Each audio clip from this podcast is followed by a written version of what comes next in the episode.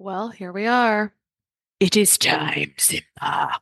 If you understand that reference, you might be about the age where we should be working together. It's possible. But it is now one of three times a year that I'm accepting clients for my freedom framework, overcoming food sensitivities and increasing energy without unnecessary restriction. My goal for my one on one clients is to take them through frameworks and explore tools for achieving 50, 80, 90% of their goals in just a few months and show them how to continue to heal on their own so they don't need me anymore. Honestly, I think we're doing great one on one work here, helping women that would otherwise be falling through the cracks, thinking that they're just aging, that they're just moms, that they just and it may be true that they just have stress when really those stress hormones and their other core systems just really need some serious support and some serious love to serve them for years to come without symptoms. So, if you'd like to clear inflammation, eczema, food sensitivities, or improve energy and brain clarity, I'd love to chat with you. You can book a call with me at christabiegler.com forward slash FSS, christabiegler.com forward slash FSS, and that link will be in the show notes. Stress is the inflammation that robs us of life, energy, and happiness. Our typical solutions for gut health and hormone balance have let a lot of us down. We're over medicated and underserved. At the Less Stressed Life, we're a community of health savvy women exploring solutions outside of our traditional Western medicine toolbox and training to raise the bar and change our stories. Each week, our hope is that you leave our sessions inspired to learn, grow, and share these stories to raise the bar in your life and home.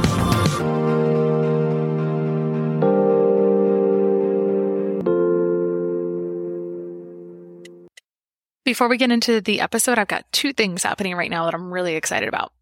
First, something that weighs really heavy on my heart is burnout potential. Everyone is so good at go, go, go, glue track technology that we often just need to stop, rest, and reset.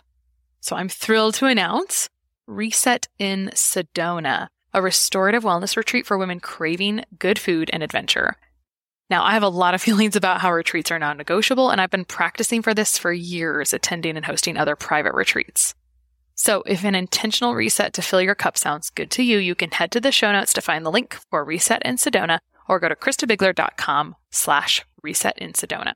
And the second is that I'm currently taking intro calls for clients to start in the new year.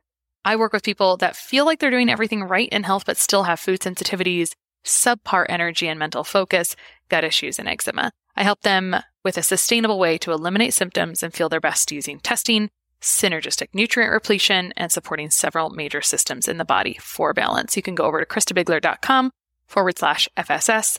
Both links will be in the show notes. And on to the show. All right, today on the Less Stressed Life, I have Jenna DeKok, who is my co pilot and other RD in private practice. And today we're flipping the script. She's going to interview me a little bit, or we're going to riff together on what kinds of labs we use in practice and why. This was actually her idea, which is great. And I love it. And so she's going to ask the questions. But Jen and I have worked together since we think about 2018 in some capacity. In that time, we've done a lot of different projects together from testing recipes to writing a cookbook together to countless client handouts. Um, really, anything behind the scenes. If you like some of the stuff that we put out in the world, Jenna's uh, got her hands in it for sure. Now we see clients together literally equally sharing our one on one consults with our clients, which I feel is in really good service to our clients because they're getting a little bit of the best of both of us. Um, Jen is really amazing at the details and being really thorough with lab evaluations. And I love that, but really I prefer to do like big picture recap stuff. And what I tell clients is really like this underlying highlighting and synthesizing approach to all the information we work through. So we just are able to do what we both currently enjoy, which I think is always a work always something that's evolving no matter what, which we're both really open to, which is also pretty cool about working together. So she had this idea that it would be cool for other people to know how we choose the labs that we run with clients. And I thought that was really good as well. And something we're also working toward here in our practice and in our business is just being more generous with the clinical pearls we've gained from working with clients for lots of years and just sharing what works and doesn't work. So consider this kind of a, our first foray into that. And it really supports the mission of this channel and this podcast of helping you heal yourself. So thank you so much for joining me today, Jenna. Can't wait to talk about this. Yeah, I'm very excited to dive into labs too because I think it's cool to benefit both as a practitioner learning this info and then also client or potential client. Like, yeah, we actually run. What do we do behind the scenes? What labs are we, yeah, looking into or are important? So with that being said, though, obviously it takes time to figure out what labs are actually worthwhile to run in practice. So maybe let's go back to the beginning of how you started and what labs were you yeah, initially for sure running with? When I first started in private practice, it's a bit of a long story, but I will just say that I started with food sensitivity testing. And one thing I want to say about labs in general is that you can spend a lot of money on labs for sure.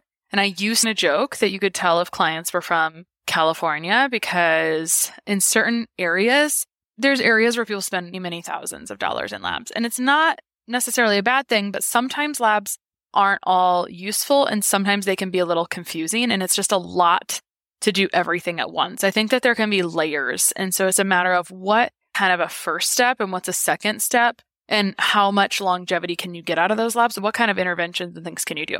What I really don't want to do is confuse someone or make them feel really overwhelmed. I want to be able to take them through a framework that makes sense that they can maybe reproduce, but also I want the labs to be obviously useful for them. Most of the time people land in functional medicine because they're not being validated somewhere else, right? They're not finding answers to something somewhere else. So there's a lot of layers to that. You can take the basic like $3 labs that a provider runs and you can find deeper information there. That's very possible. But one of the things we do is run labs that the doctor doesn't usually have access to. It's a more sensitive test. So to answer your question, you asked me where did things start? And I said, my practice really started with food sensitivity testing. But as time has gone on, for me, life and practice, they have a little bit of a game element to them. So I now say, my goal is what can we do that gives us the biggest return on investment and makes the most sense to people and validates them the most? So overall, my values changed. When I was first starting to do food sensitivity testing stuff, and this was like 2016, it was great. It was magical for people. They felt so much different. And I, you can find all kinds of information about this online. People will go through a diet change and they feel incredible. But what was the long term plan? The long term plan was that a lot of people were having food reactions because of what was going on in their gut. And so the food sensitivity testing was great until it wasn't great anymore. And it's so funny. They say that God will just put things in front of you as you need them, or he won't give you something you cannot actually handle. And so probably when I was just getting started, it was like, here's what I could handle. I'm coming from a food background. This was fun to like, have all these different lenses on which, cause there's a lot of details around foods and what is heavy in salicylates and what's this. There's a lot of details. But the long game was, is that are people really sensitive to these things? Are they sensitive to food chemicals or is there, what's the root cause underneath of that? So big picture here with food sensitivity stuff is there's a lot we could say. We have entire podcast episodes about this, about the types of sensitivities versus allergies. Is it really a long-term thing? No, not usually. Um, sometimes, but not always. But my values changed. And overall, I really didn't want people to be restrictive unnecessarily because it further messed up, screwed up their adrenals and thyroid stuff, which long term wasn't really supportive. You may or the listener may or may not know that my personal story, I made my health worse with an elimination diet because sometimes that messaging to the immune system, there's some things where it can just, you can just increase the overall sensitivity. But there are times where I occasionally use that testing because it is, it can be useful. And the case uses for it are certain autoimmune cases and certain inf- cases of inflammation. And what I mean by that is maybe you're having inflammatory water weight of probably 10 or more pounds fluctuating every handful of days. Sometimes it's useful um, to that in that case. And then it can also be useful in those cases if people come here and ask for that. I have people who might benefit from it, but we don't do it because it's going to add more stress to their life. And that's actually the opposite of what our goal is. Our goal is not to add more stress and not to create something that feels like unsustainable. And so I really don't use it as much as I used to. And that's okay. That's okay. Keep talking about other tests I no longer use unless you have anything you want to cut in and say here. I just wanted to emphasize, well, with the food sensitivity testing, I love the analogy you always use of when it's beneficial. It's kind of like you, and correct me if I'm saying this wrong, you almost, if you had a broken leg, it's you sitting down almost on a chair, like getting that pain inflammation to slowly subside while you work on actually addressing. Oh yeah. Fixing your. Oh yeah. That's so one forth. of my things. In it's the broken ankle analogy. Like food is the reason Yes. I'm going to further emphasize the analogy that I've used for years to try to make it make sense. It's like I know that you feel better when you change this diet. And that is amazing. That's like when you break your ankle and you sit down, it's immediate inflammation reduction, but you still have to put a cast on it. You still have to heal it. You still need to correct the, let's call it an imbalance, a fracture. You need to correct the fracture that's there, right? Or the, um, you need to line that back up and bring things into balance. I love to just, because what we do, there's a lot of steps and details, which is why we do it one on one. Because when you don't do it the way we do it, I was just explaining this to a friend the other day who was asking me questions about her child's eczema. And I was explaining to her how anytime I circumvent the way we practice, I'm not really in good service to people because everyone wants something to be simple, but actually there's a lot of ups and downs. So we want like help people through those ups and downs until they're done. So it's kind of like I can just throw a cast on, but if there's no follow up to take it off, like oh, that's kind of, there's some pieces here. And you're totally right about the food thing. There's always more than one way to do everything. And we tend to have people come in. I think in general, there's also been a shift. I hope and I hope we're shifting in functional medicine. There's it's very generic to just automatically do an elimination diet, but I think people can eat a whole foods diet, right? I think they can eat, and that's what we emphasize in practice now is certain. We have some some details that we emphasize around food, but they're optional. They're around like getting enough digesting. A lot of food sensitivity stuff is actually an issue with digestion. Point blank, that's it. It's like there's an issue with digestion, a cascade of issues. And so we have to unravel that whole process that has ensued.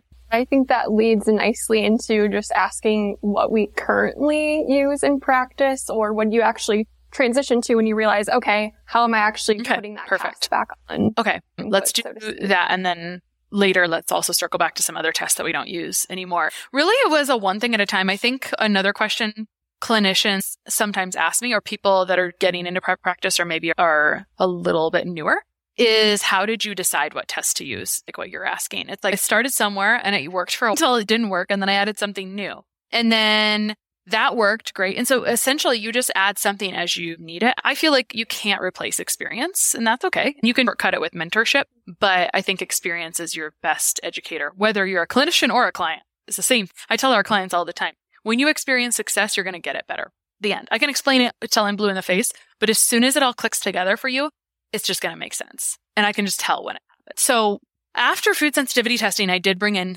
stool testing or gut testing. We still use that most of the time. And maybe I'll take this opportunity to talk about some of the things I did. So I use stool testing or gut testing. It's a poop sample. It's imperfect, 100% imperfect. It's a snapshot in time. So one thing that we must do is a good job with interpretation. So I always tell people we must look at symptoms and test results equally, if not symptoms even more importantly than test results. And some practitioners will tell you that no longer use stool testing. Remember that people come to us or a practice like ours because they're not getting answers with their regular provider. Okay, so I want to give them answers. And the stool test I'm using looks at a lot of different markers. It looks at digestive function, how the enzymes are being produced. It looks at immune function in the gut. It looks at gluten sensitivity and just basic inflammatory markers in the gut. It looks at normal bacteria. It looks at weeds in the gut or dysbiotic bacteria.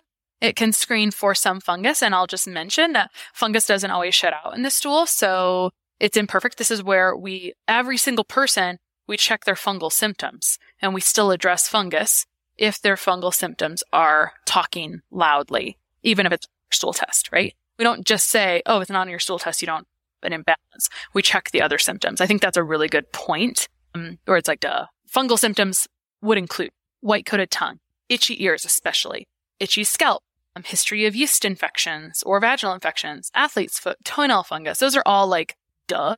Of course, those are fungal symptoms. It could be sign. All of those are symptoms. And so if you have fungus in your sinuses, do you think it's always going to show up in your poop? Not necessarily, right? So it doesn't always shed out in the GI. Um, what else is on that test? Single celled protozoas, parasites, um, multicellular protozoas, worms, which are you almost never see in testing. And on that note, another test we use that we didn't even talk about before we jumped in here is occasionally I'll even do a second stool test if someone need like 100% needs validation. Let me give you a couple examples of people we recently had. We've had people in very recently that we're working with other practitioners. And when you hear the story, this is where the story of like, tell me about the onset of the symptoms that we're experiencing that we need to correct sometimes that story leads us to think, how could you not have a parasite? this started on this experience. Like you're camping in the mountains and that's an easy get stream water and pick up certain protozoans, to be honest. Or you were in this other country and it started literally when you got home. Not that you need to be in another country to pick up something like that. But maybe this person hadn't been validated. And unfortunately, parasites don't show up on testing very beautifully. But there is some other specialty testing that we will occasionally run side by side because if it's going to be there, usually it's going to show up there. Okay. So we sometimes do that. About stool testing, I am even sometimes hesitant to talk about the type we use because something new that's happened is that, and this isn't right or wrong, it's just that people think the test is the answer only. And so if I mention the test, people can say, Oh, I had that test done, but then they still have these problems. And so what ha- happens then is I have to literally go through someone else's work and see what was missed or why something wouldn't have worked because I don't ever want to have someone do something that's useful for them. And sometimes we have people, they've done a recent test and it's something I can use and we don't do that test for them. We just use the results they had recently that their practitioner did not interpret very effectively or they didn't interpret well or do a very good protocol. That unfortunately happens a lot. Not that we're trying to put out into the world. Come to us. It's like, takes me a long time to go through all that stuff, but it's okay. It's not a problem. It's unfortunately just kind of the landscape we're in right now. People talk about the tests that they use. People go order the tests that people say they like. They expect the t- test to do all the heavy lifting. Actually, the point, that's actually not how it works. the symptoms mm-hmm. and the expertise, unfortunately, do the heavy lifting, in my opinion. And this just happened the other day for a client for us too. We had this pediatric client and the way the onset was of the case, I was like, it's totally gonna be this. This is what I think it's gonna be. The case, the stool test came back with an inflammatory profile, which is something I made up based on experience. No one told me this is what this is, but it happened. So this pediatric client, very symptomatic GI wise, very symptomatic, right? But it's been going on for long enough where inflammation is set in at this point. And this happens for adults that have been going, like where stuff has been going on a long time. The villi and the GI, um, when you're just getting like a snapshot poop sample, like literally a picture, you're not going to get like deep stuff buried in the villi. It's like the cracks under the stove, right? Unfortunately, the poop, like when you take a picture of the kitchen, you are not getting a picture of the dirt under the stove. Um, there are some ways you can fix that, but it's not easy, quick, and cheap. If I was going to try to correct this, I would use proteolytic enzymes, which, or there's a few, there's actually a few things you could do here. You could potentially change diet and maybe get this to look better also, but that may not be accessible. And to be honest, people are usually overwhelmed when they come in the door. So we just have them usually do the poop sample and then we just use clinical experience to correct, to correct. And so what happened with this, this test was it came back with this inflammatory picture, which to me is just low good bacteria, which makes all the other bad stuff look also really low. It's falsely low. Like it's usually a lie. Cause if you're very symptomatic, there's usually something going. So we tend to treat by symptoms instead. Okay. So I'm talking about this GI test we use. We sometimes add on an extra parasite test. I have tried other GI tests as well. And that's okay. I'm always like on the lookout. Is there something better? Because the one I use isn't perfect, but I just don't feel that there can be a perfect GI test when it's a snapshot. It's just not perfect. Maybe a three day stool test maybe would be better. Maybe that's something, and we sometimes turn our test into a three day test, not too often, but every once in a while I make that recommendation to people.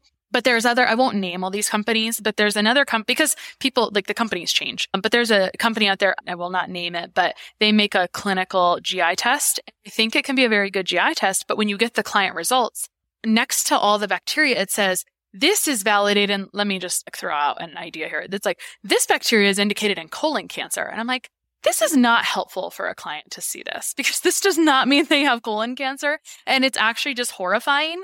And if we do things that induce stress to people's lives, we're not serving them ever. The end. Like the more you increase stress for someone, if whether it's intended or not, it's actually never helping. so that's why I don't use that one because I think it's silly that they do that. Not that I don't think there's any clinical utility there, but I don't think it supersedes the one that we're using. So unless I find something that's going to be better than what we're using, I've also trialed some other consumer based tests. One of them starts with a V, been around a long time. And I think that test has changed a lot as well. And then I've also used some that use shotgun genomics. And there's all kinds of methodology here, whatever and I just didn't find them clinically useful. If they don't have all these markers, I see in a lot of certain types of case, if I'm looking for particular markers to show me different things, and if these tests don't them, and I've had a lot of success with addressing certain markers of elevation in the past, then, you know, what's it doing for me? Nothing. right. So another test, one last thing on GI testing, small intestinal bacterial overgrowth testing. I used to use this I don't think it's worth the money to do it anymore. So if something costs someone money and it's not really serving them, then I just don't do it anymore. So small intestinal bacterial overgrowth has to do with just a really two bacteria that are being measured, methane and um, hydrogen sulfide and methane bacteria. Sorry, I was in my head. Which two bacteria are we looking at? But in the small intestine. I think that this just doesn't make sense because if you have a lot of bloating or symptoms within two hours after eating, that's supposed to be the small intestinal um, transit time. And so if you have symptoms zero to two hours after eating, then it's like, duh, of course there's SIBO automatically. But if there's SIBO, so there's all these, so why this gets talked about is because conventionally SIBO is now being recognized more commonly and you can go do a SIBO test at your regular provider. And so because this is recognized, it's being treated, it's talked about, etc. And so what happens a lot of with SIBO is they go in, they do a, what's most common is a breath test. There are some other things. So a breath test is kind of annoying because you have to do a special diet for a day. Let me explain this and then you decide if you feel like this is more stressful. You like basically rice and chicken for a day and then you eat and then you drink this stuff and then you like breathe into a tube. I think it's like every 15 or 20 minutes for two hours. This sounds like a pain in the butt, right? So even just do the test to really validate that there's one or two bacteria out of range in the small intestine. What happens then if this is positive is that people are frequently put on antibiotics, um, but we're not addressing the GI above the small intestine, stomach acid and maybe Raynaud H. pylori, things like that. Mm, so there's a lot to say about that and unpack there. And then the lower intestine, which has all kinds of bacteria. So to me, it just seems short sighted. The test is a pain in the butt and it doesn't change what I'm doing. So I don't care. I just dropped it. It doesn't matter. It doesn't matter. If it's not like going to make a difference or not going to change how much someone feels or doesn't change what I'm doing, then I'm going to drop it. And so sometimes to go back to our pediatric patient the other day where um, we had a conversation because we were everybody.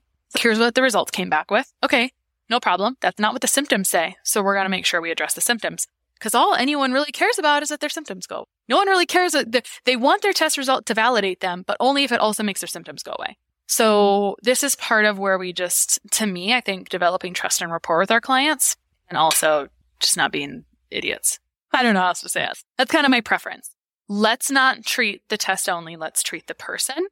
And that makes sense when I give it context. That makes sense when I give it context. So let me summarize.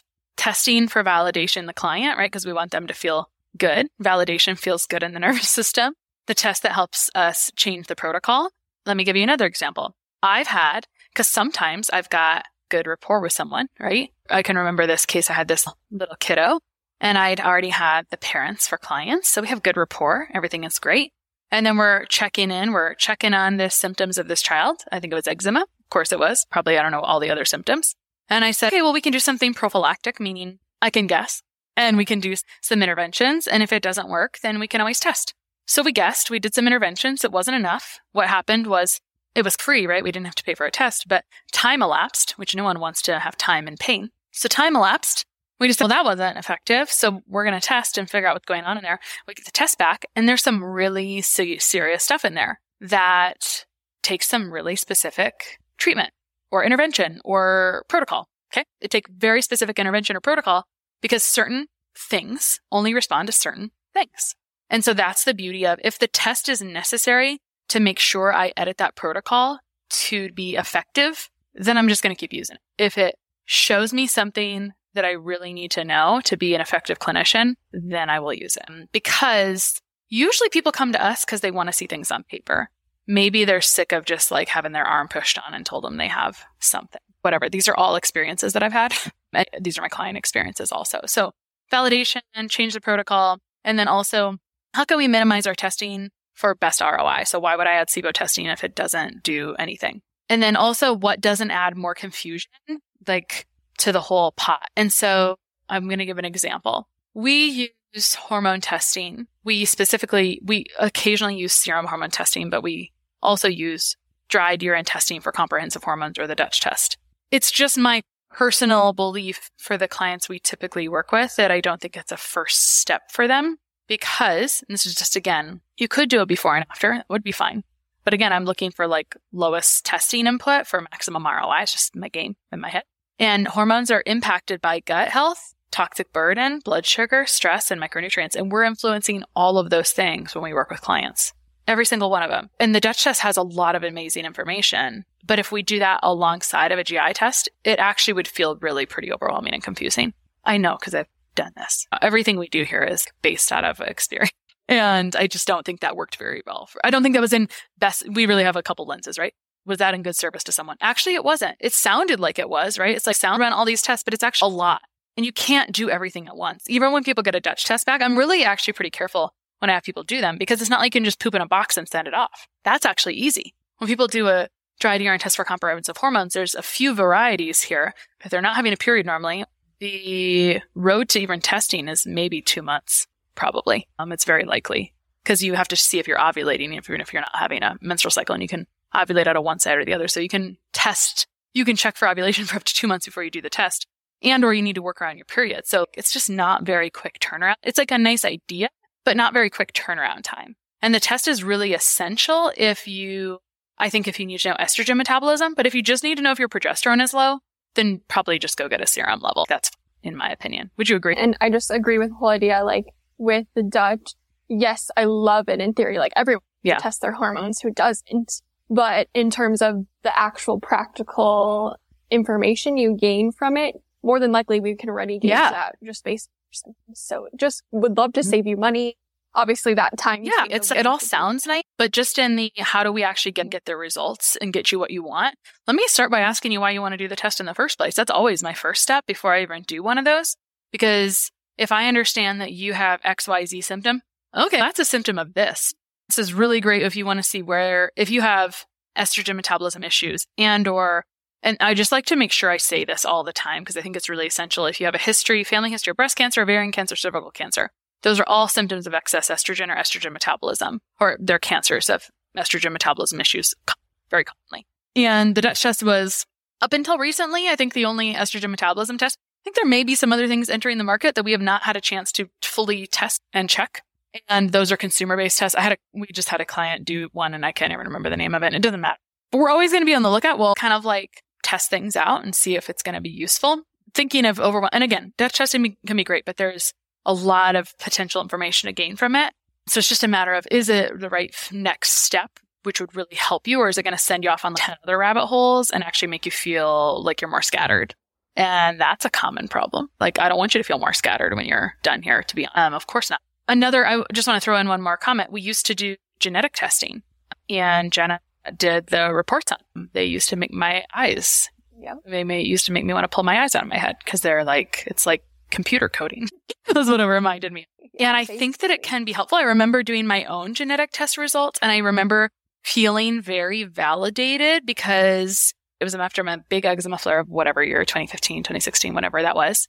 And I had mostly corrected that, but I did genetic testing and it essentially said, yeah, your liver sucks, like genetically. And that was really validating at the time. And now, even though it's nice to know that, I can, if I just would look at my family history, well, of course that it does. Look at all the stuff like my parents and my aunts and uncles all have. If you have a bunch of cancer in your family, maybe your drainage and detox sucks. I know I am not genetically blessed.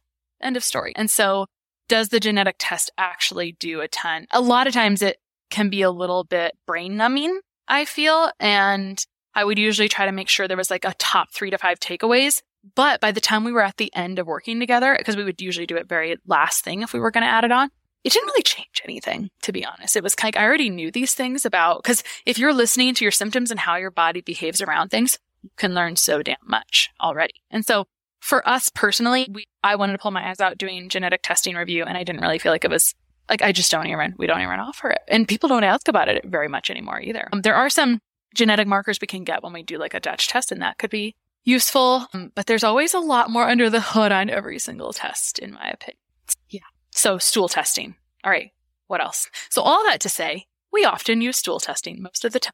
Every once in a while, we don't. So carry on with your question. So then I guess, so we're looking at the stool. What else has you been, or have you found beneficial to look into or what other tests are actually really insightful in terms of what's going on with the client, why they might actually be having or just sluggish energy. This can even give us insight into digestive status as well, thyroid status. Yes, I know so you're going to, I know what you're leaning into is to talk about hair tissue mineral analysis. And that's exactly what I'm going to talk about. And before I do, I'm just take a quick detour to mention that we dump, we sometimes do mycotoxin or mold testing in clients, but it's for validation. And sometimes if people already know they had an exposure, a pressed house, then I don't think it's worth their money because the validation on the stool test costs money. So it's not like super cheap to validate. So validation is good if you're not all on the same page and you're like if husband and wife aren't all on the same page or people need to see the validation to know what they are doing. Sometimes the symptoms are just so crazy that it's like, of course, this is the problem. And they had a known exposure. So it's just not even worth spending the money to test in the body. It's not like a good use of the resources, but sometimes it is. So I usually do mycotoxin or mold testing if we need validation and to see the severity. And there, we've done it at all junctures. Um, and so you just always have to change how you read the results based on junctures. I've had people do the mold testing after they've done protocols and the results are going to look a little bit different. So I have lots of feelings about that. We have two or three podcasts about that. So I'll just mention, yes, we pull things in if we feel like we need them or they're going to be of service to a client, if they're going to help them and change what we do. But if we can figure something out from symptoms and history and the client and I trust each other, right? Or we all trust each other, good or poor, and we can save them 500 bucks, then we do that. So back to your point, which is like, what kind of testing can we do that tells us a lot? So let me lead into this. There was there, I forgot about this test. I used to do a lot of comprehensive micronutrient testing and it was awesome. And insurance partially covered it. So it was a no brainer. It was like $180 after insurance covered it. And then the, the test was good. The lab administration was bad. I love behind the scenes stuff, by the way. Like, just love knowing like what's going on at that company where everything is like falling apart. Problem. So we used to do a lot of comprehensive micronutrient testing and it gave people good results. And I remember I had this client who was a physician's assistant and I remember she just I just remember her singing so many praises. She was like, I just loved this test. I just rem- explicitly remember her loving it because she got more results from that than doing some of the other things. If you fix people's nutrient deficiencies, I very firmly believe that there's just a zillion symptoms that people are out like literally medicating for that are just nutrient deficiencies. I feel this like deeply. Nutrient deficiencies come are not always a root cause. They're usually the second step in what we do. That could be a whole podcast on its own. To that end, we usually bring in nutrient repletion second, typically. Unless people we can tell that they're just like have no resources and we start right away. Because if you have no resources, nothing works. Meaning if there's no worker, nutrient workers there. Okay, so we started using hair tissue mineral analysis testing a few years ago after I went on retreat with some colleagues because we sit around and talk about stuff like this and talk about what we're all doing in practice. And I grew up with the, these colleagues, meaning I grew up in practice with them.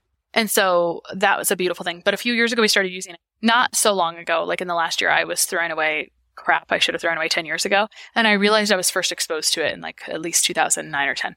I just thought it was really hokey at the time. So hair tissue mineral analysis testing. The main reason I use this is because there was a subset of clients that would go into relapse around gut issues and symptoms, and it's related to the stuff in the mineral analysis. Basically, if they've had stress and dumped out all their minerals, um, they're going to have sluggish thyroid, which is going to slow down their motility. And it's, I always call it the bird bath syndrome, where it's got stagnant. It's like the motility, the digestion, the water in the bird bath is stagnant and then crap grows in stagnant water. And so they have relapse from it. And uh, maybe I really cared about this because it was also so. I always say that most of my clients are just like, it's like I can't really tell if I'm reading their history or my history sometimes which is okay. It's been a very good, your experience is your best educator, right? So I innately understand what people are going through because I've been through it. And I was my favorite clinical picture that we see on the mineral analysis, which is your adrenals are a little fried, but you're still performing at a high level, like you're still a high performing person. And then your adrenals are also, or your thyroid is sluggish, but it doesn't show up in blood, right? So you have thyroid symptoms, but it doesn't show up in blood work. What does that look like? It means under prolonged stress, I would lose a little bit of hair. My extremities would be a little bit cold but I wouldn't, I didn't have thyroid labs that were off. I had dry feet, predisposition to dry skin, predisposition to fungal stuff, were some of mine.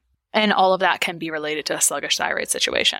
So what do you do when your thyroid blood labs are normal, which is a common problem? I didn't really feel great, but I did my blood labs and things weren't normal. So this is the answer to that problem. Going into the tissue level and looking at how your body, because your serum, comp- your body compensates. So if these particular nutrients that we see in the tissue are low, if they're low in the serum, like you're probably going to present to the ER because you're going to faint.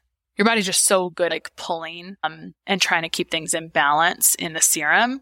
But in the tissue is where you have the losses. So it's really all the downstream effects. So it's like long term, you're feeling like not awesome to the point where it's like you're just used to it. So we use mineral analysis because if you are depleted in minerals, which minerals are depleted under stress, it just depends on like which ones, how fast, etc then digestion will be affected, hormones will be affected, detoxification will be affected, energy will be affected, pretty much everything because they're nutrient workers. They're workers. So workers are needed all over the body. So when we start to put back those nutrients in the right order, and so this, what's fun about this is that it's good or bad. I think it's good and bad is that I think that this testing is hard to interpret. And I will say that before we added it to practice, I actually tried to learn about it from other sources and I thought it was not good. the education I had gotten was just crappy. It was like, oh, people are going to feel really bad when you do this and blah, blah, blah. And I was like, well, that doesn't sound like a good fit for me because I don't want to make people feel bad. I'm not attracted to this at all, actually. Never mind. I actually don't want to know anything about this. But the way we do it now is really food based. It's really sustainable. And here's the crux. Here's the, the bottom line. It's really synergistic. And when you're doing the other micronutrient testing I used to do, the one that was used to be covered by insurance, it definitely no longer is. When you would do that, people would feel better, but it wasn't in a synergistic way. And something that would like, I would fall over is when people would say, they would say, Oh, I'm still on all the stuff you put me on eight months ago. And I was like, Oh my gosh, why? oh, and so when you go on certain things for a long time, they create other, every nutrient has an antagonistic and synergistic relationship. Most of them do. Most of them do. And so if you're on certain things for so long, they can create other depletions. For example, what is most horrifying when people come in the door if they've been on it forever? Vitamin D forever, iron forever. These have all kinds of implications. So if there's a lot of cool levels. There's a lot of stuff for us to dig into on minerals. And the way we practice, uh, we can pull back those layers each appointment, get a little deeper each time the first appointment when you go through the middle, it's like, let me get the base, like the most important things done first.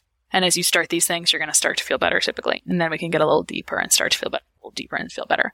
I feel pretty happy about the situation. I'm not sure how you feel. I can't remember all the, as you and I were talking before offline, it was like, it's kind of blur since you've worked here. You've seen everything behind the scenes forever. Why do we do HTMA? Because I want sustainable, synergistic results. I want people to feel good forever, right? I don't want them relapsing that's horrifying to me as an achiever. I do not like people relapsing. So this allows them to understand, to one, be validated, right? In those symptoms. And this is also where, like, I've really started to shy away from even a lot of blood labs. We do run blood labs for our clients. They're optional. We let them choose their blood labs. We educate about a handful that aren't really common ones that their provider would usually draw. So we're trying not to kind of like redundant, like we tell, we educate them on like what you could get from these values. Cause uh, we're humans. And so we're trained to think, oh yeah, blood lab. Oh, that's normal, right? And so allow them to choose if they want to run blood labs. We run blood labs. We use them if they're going to be useful, right? But we, in transparency, we created this. We spent a lot of time creating a spreadsheet with all these normal blood values and all these things. I just feel like it's, you don't fit in a box all the time around blood. So I have mixed feelings about it's like they can be useful, but the more we run like thyroid blood labs, like the more kind of disgrunt, like I'm just like less and less interested in the labs as compared to the minerals. And that's just where I. And I think with blood work, everyone's like, oh, just tell me like, am I high or low? But it's more, or what we're looking for kind of behind the scenes again are possibly patterns going on that actually indicate, I'm just going to use cholesterol, for example. Yeah, your cholesterol may be high, but that's actually giving us information regarding a whole different area of your health right. you might not How's even be working? aware of. So cool with blood work to see patterns. But yeah, it's not as direct again. And this is why we do the things the way we do it. It's like, I don't really care if you just want to get your blood labs and be told it's normal or not normal because that then go to your provider. They're already doing that for you and then do some, like if that's the kind of service that you want. For us, and then I think you just have to know yourself. Like, I'm not fulfilled by that. And so I'm fulfilled by pulling it all together for my client to understand things. And so tell when I meet someone, like, if you don't really want to understand this, you probably should work with someone else. I, want you to understand this stuff for your own benefit because once you understand things, and not like you're going to understand everything right away, that's not realistic, but I want you to understand things so you can do things on your own, not just reliant on someone else, because that's what we're called to, especially after these last few years of uh, healthcare chaos, I'll just say, is we're called to optimizing our health on our own and being in charge, like taking responsibility for our health on our own to some extent. Not that should feel heavy or whatever. Um, it's like, how do you make it fun at the same time? I think that's all valuable. And it's fun. I love when people say, oh, I want to have fun doing this. Like anytime someone says, I think this could be fun, I was like, I love you, unicorn. Like this is the best. I would love for you to f- feel that this is fun and it doesn't have to suck.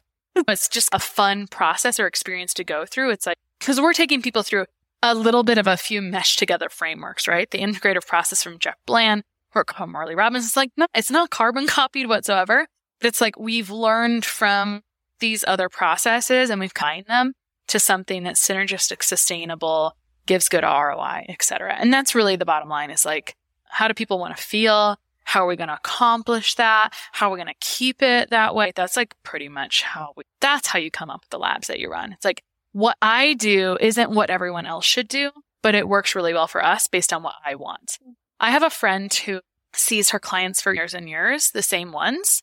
And that is awesome. I miss my clients when they're gone often because I love them. I have some really cool clients. Um, and I've gotten better about developing or cultivating longer term relationships, probably more so even just this last year to 18 months, getting much better at that um, outside of working together. But that doesn't mean I want them to rely on me for the rest of their lives. I want them to understand. I want them to, I, at the end of the day, like our core values are empowerment, efficiency, and efficacy, which are not the same. Efficiency is like actually we're in excellence. So and we talk about that, right? Every quarter we talk about does this does it feel like this is aligned with our core values? And so that's the beauty of having your own business is I would like to run this better than the previous provider that I personally saw or whatever. So that's how we've landed on this. Any other questions related to this? Do you think we got it? Yeah, I think I we think did. I think we did an okay job. Now you know these are the labs we use in practice. Some of them we use almost all the time. Sometimes we trade them out sometimes if someone had something done recently and it's not in good service to just spend more money on it because they didn't even get the first, they didn't even squeeze the results out of the first test. Let's go ahead and do that. And that's where it is beautiful to talk to people individually. I really, I love doing that with people.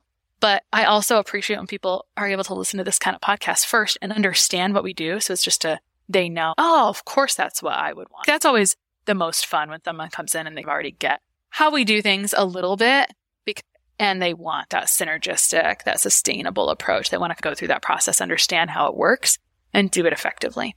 Jenna, thanks for interviewing me today, and thanks for coming up with this topic for us. Cool, and on this fun. note, we're accepting clients right now. I don't remember when this podcast comes out, if it's like in a week or two, but now is our end of year enrollment period, meaning I'm taking calls right now to assess someone's case.